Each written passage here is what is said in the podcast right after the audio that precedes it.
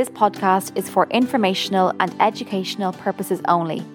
It is not a substitute for individual medical or mental health advice, and it does not constitute a provider patient relationship. Hey, you are so welcome to the Binge Eating Dietitian podcast. My name is Jo. I'm a registered dietitian, and you gotcha. I'm here to smash the taboo of binge eating. Hope you're having a good day so far. Thanks for joining me today. You know what? Let's just jump straight into it. So, my awareness has been drawn to this problem this week. It's been drawn to it through working with you in my one to one sessions, working with you in my group self paced program, and through having conversations with you in email and on Instagram, which is the main social media that I use. The problem I'm going to be talking about today is something that I am also currently dealing with, coping with. I'm struggling to find the right word here. It's a problem that is affecting me too. And I don't mean that to say it's something I've dealt with in the past. It's something that affected me in a previous life and I've overcome it. And I'm here to share all my words of wisdom with you today.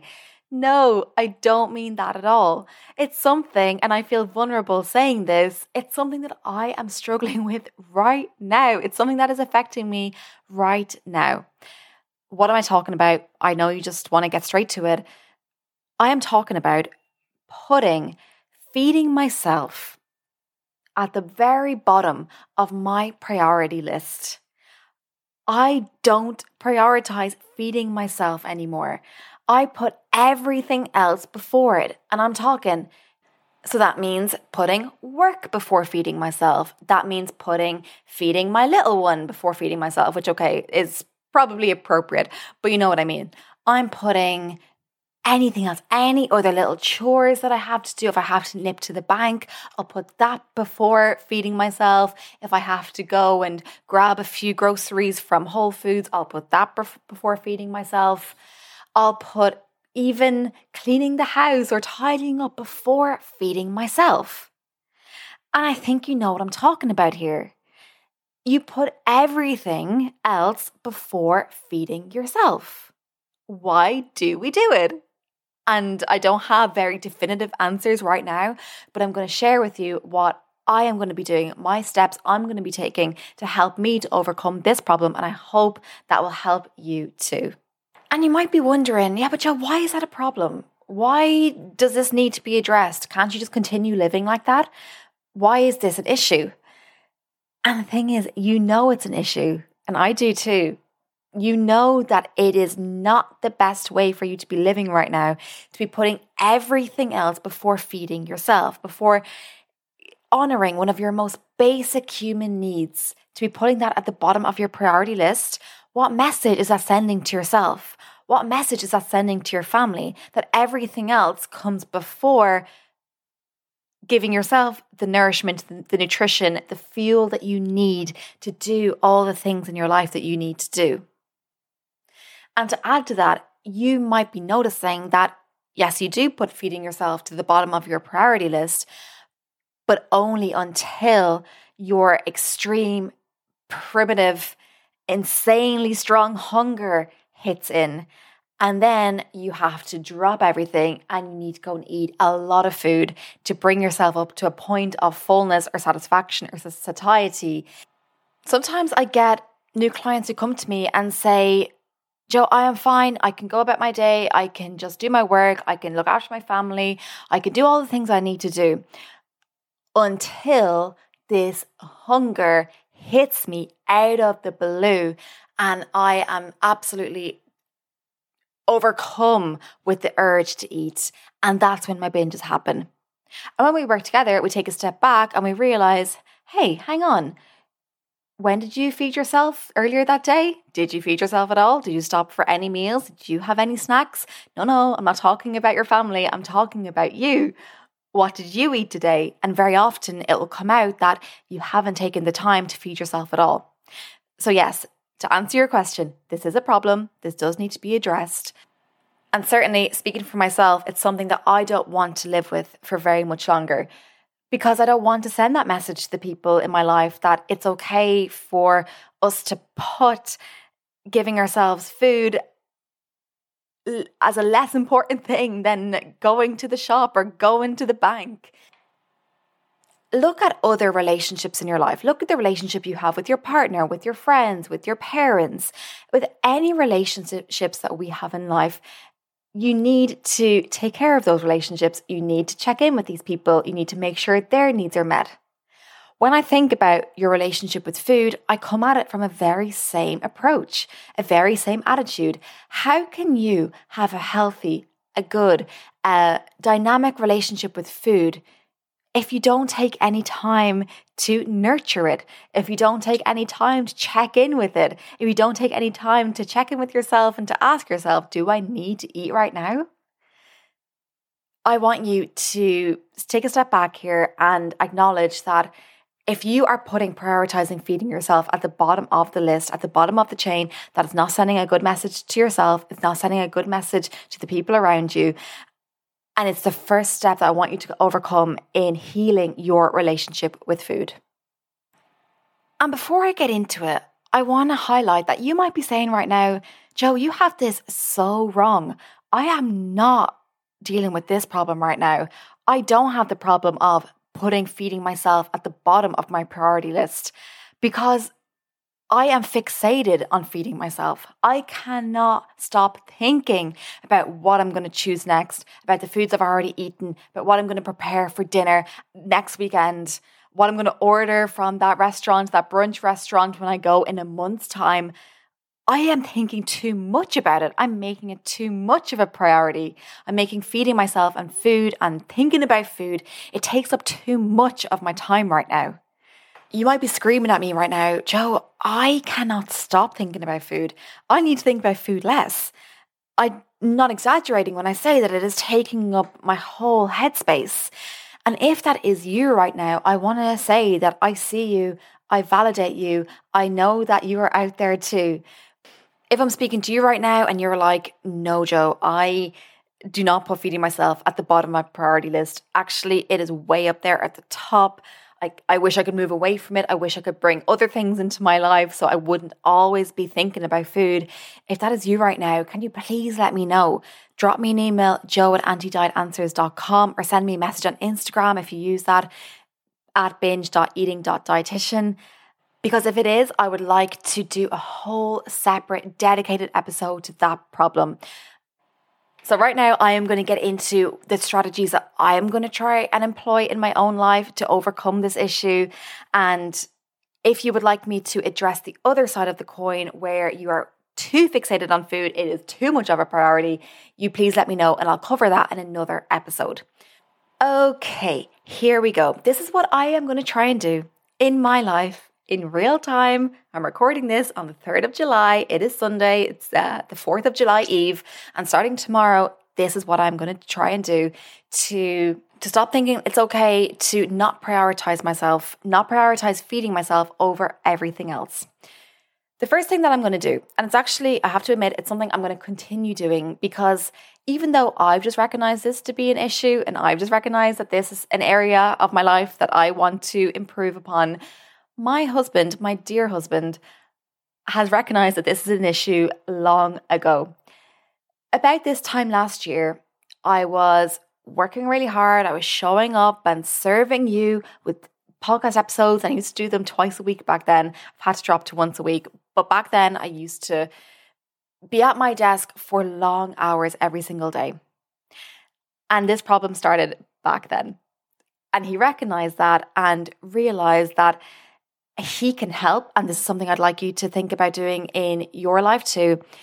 He recognized he could help by preparing some food for me to just have ready to go, ready to eat, no preparation necessary on my part. And he could help me out with that by doing some very basic prep. I'm talking things like chopping apples, chopping up slices of cheese, and arranging them on a plate so that I had some go to snacks ready there for me on a plate. So it took all the brain work out of it for me. He'd even go as far as to put a pot of yogurt on the plate and rip open the, the top because, as you know, when you are struggling to prioritize feeding yourself, any preparation, even putting something in the microwave or ripping the top off a yogurt or taking the cardboard film off of a ready meal, even that can feel like too much prep.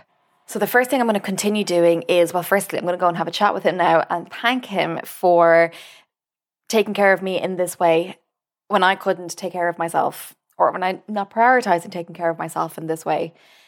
I'm going to go and have a chat with him to thank him for that. And I'm encouraging you, if you can, and if you've identified that this is a problem that you're having, could you have a discussion with whoever you live with, if it is your parents or a roommate or a spouse?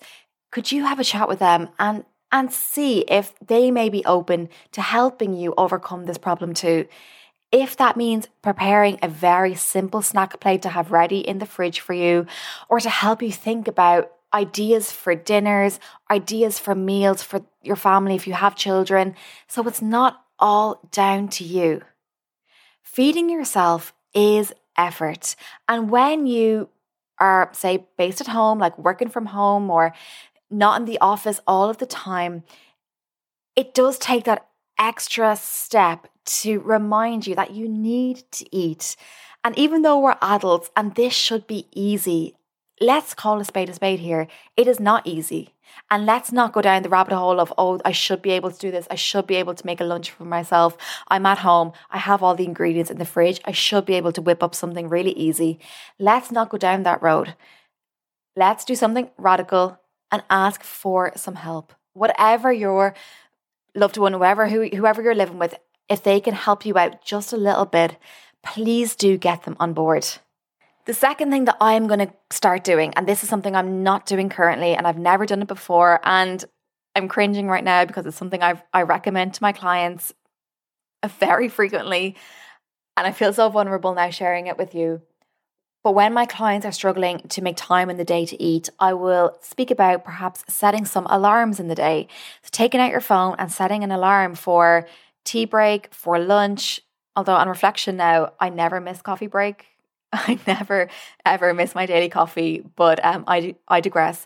Lunch is a big eh, problem for me. When I'm working with clients, I ask them to do this exact thing: take out your phone, set an alarm, whatever whatever mealtime is prob- problematic for you. For me, it's definitely lunch. Lunch is one that I tend to just power through, push through, don't stop and take a break. So I will be setting an alarm for lunchtime for myself I will be setting an alarm to make sure that I stop and eat lunch, stop what I'm doing, and take 20 minutes to eat my lunch. The third strategy, the third new thing I'm going to try to help me to overcome this problem, to start prioritize feeding myself, is I am going to pair taking time in the day to eat, and in my situation, it's going to be eating lunch. I'm going to put it with also doing something else. I'm going to make eating lunch a priority for me by also making it a time when I'm going to do something else. And I'm not talking about multitasking, I'm certainly not talking about continuing to work, but to pair it with something else enjoyable, something else that gives you a break in the day, something else that gives you something to look forward to. When I look back at when I used to work as a clinical dietitian, so I had a very nine to five job, I would go to the hospital, I would work in the morning, then I, we would always stop for tea break and lunch. And I think you understand what I mean here when I say there was absolutely no way I was ever going to miss a tea break and a lunch. And looking back on that now, I realized that for me, stopping for lunch wasn't just about the food, it was about that social interaction. It was about catching up with my colleagues, it was about talking about what we're watching on TV or, you know, just taking a break, just blowing off some steam with other people. It was a real social occasion. When you work from home, you don't have those colleagues to link in with. You don't have that extra social need. You're not breaking for lunch to do something social. You're breaking for lunch only to eat when you're working from home. So I am going to make stopping for lunch about not just stopping for lunch. I'm going to also make it about doing a small bit of journaling in my diary. I have a five year diary. I have a five year diary, and you might know what that is or you might not. Let me explain. A five year diary is a small diary, and on each page, there's the date. So, say tomorrow is going to be 4th of July, and then the page is broken into five sections, and each section is for a different year. So I started my five year diary last year. So I already have 2021 4th of July filled in. And tomorrow I'll be doing 4th of July 2022, next year 2023, 24, 25. So at the end, when the five years is up, you can look back on what you were doing on that day over the past five years. It's really cool. You only have space for about two lines to write for each day. And you would think that that would make me complete the five year diary every day. And you see where I'm going with this. I have not completed that diary for months and I really want to get back into the habit of doing it. So I'm going to take time out of my day to stop for lunch. I'm going to set my alarm, break for lunch, and also write in my five year diary. I'm not going to make it just about stopping for food. It's going to be about something else enjoyable too, because I do enjoy it. It's just, it's just on the shelf right now collecting dust. So I want to bring that back into. Okay, let's recap. If you are struggling with prioritizing feeding yourself, if you are not taking time out of your day to, to, feed yourself meals or snacks, if you are choosing to fold laundry or to do the ironing or to prepare food for everybody else in your household, but not for yourself, if you are prioritizing doing chores, going to the bank, all those small things, if you are doing all of that instead of feeding yourself, I hope today's episode has given you some real food for thought. I am dealing with this problem right now too, and I want to take some steps to overcome it because I don't like the message that this is sending to the other people in my life, and I don't like the message it's sending to me either. So here's what I'm going to be doing. I'm going to be asking my other half to continue to prepare some really simple snacks for me so it takes all brain power out of it. I just need to open the fridge and it's there ready for me to go. And I understand you might live by yourself, by the way. So I know this is not going to be the case for everybody. Secondly, I'll be setting alarms, just like I ask my clients to do. I'm going to be setting an alarm for me to stop for lunch around I'll give myself a window. I'm not going to be militant about it. Between 12:30 and 1:30, I'll be stopping for lunch. And thirdly, I'm going to be pairing this with something else, something else enjoyable, something that it's a nice thing to do for yourself during the day. I'm going to be writing in my five year diary, but for you, that might be catching up on social media. It might be taking time to do a crossword puzzle or do some Sudoku or to even read the paper. Something nice that you also like to do. Have a think about putting that with stopping for your meal so that not only are you just taking time out to eat lunch, you're also taking time out to do something else nice for yourself too. Let me know what you think about today's episode. I do feel vulnerable. I've not shared an issue that I'm dealing with in real time on the podcast before, but I think it's really going to resonate with you too. It's going to help you out as well. And if that's the case, and it was worth doing. All right, I will leave you there, but I'll see you in the next episode. Until then, take care of yourself. If you found this podcast helpful, you are going to greatly benefit from my binge eating recovery program. No more second guessing every food choice. No more starting a new plan every Monday. No more pacing up and down your kitchen trying to pull yourself out of a binge. Go to the link in the description of this episode for my binge eating recovery program, where you can start your binge eating recovery today.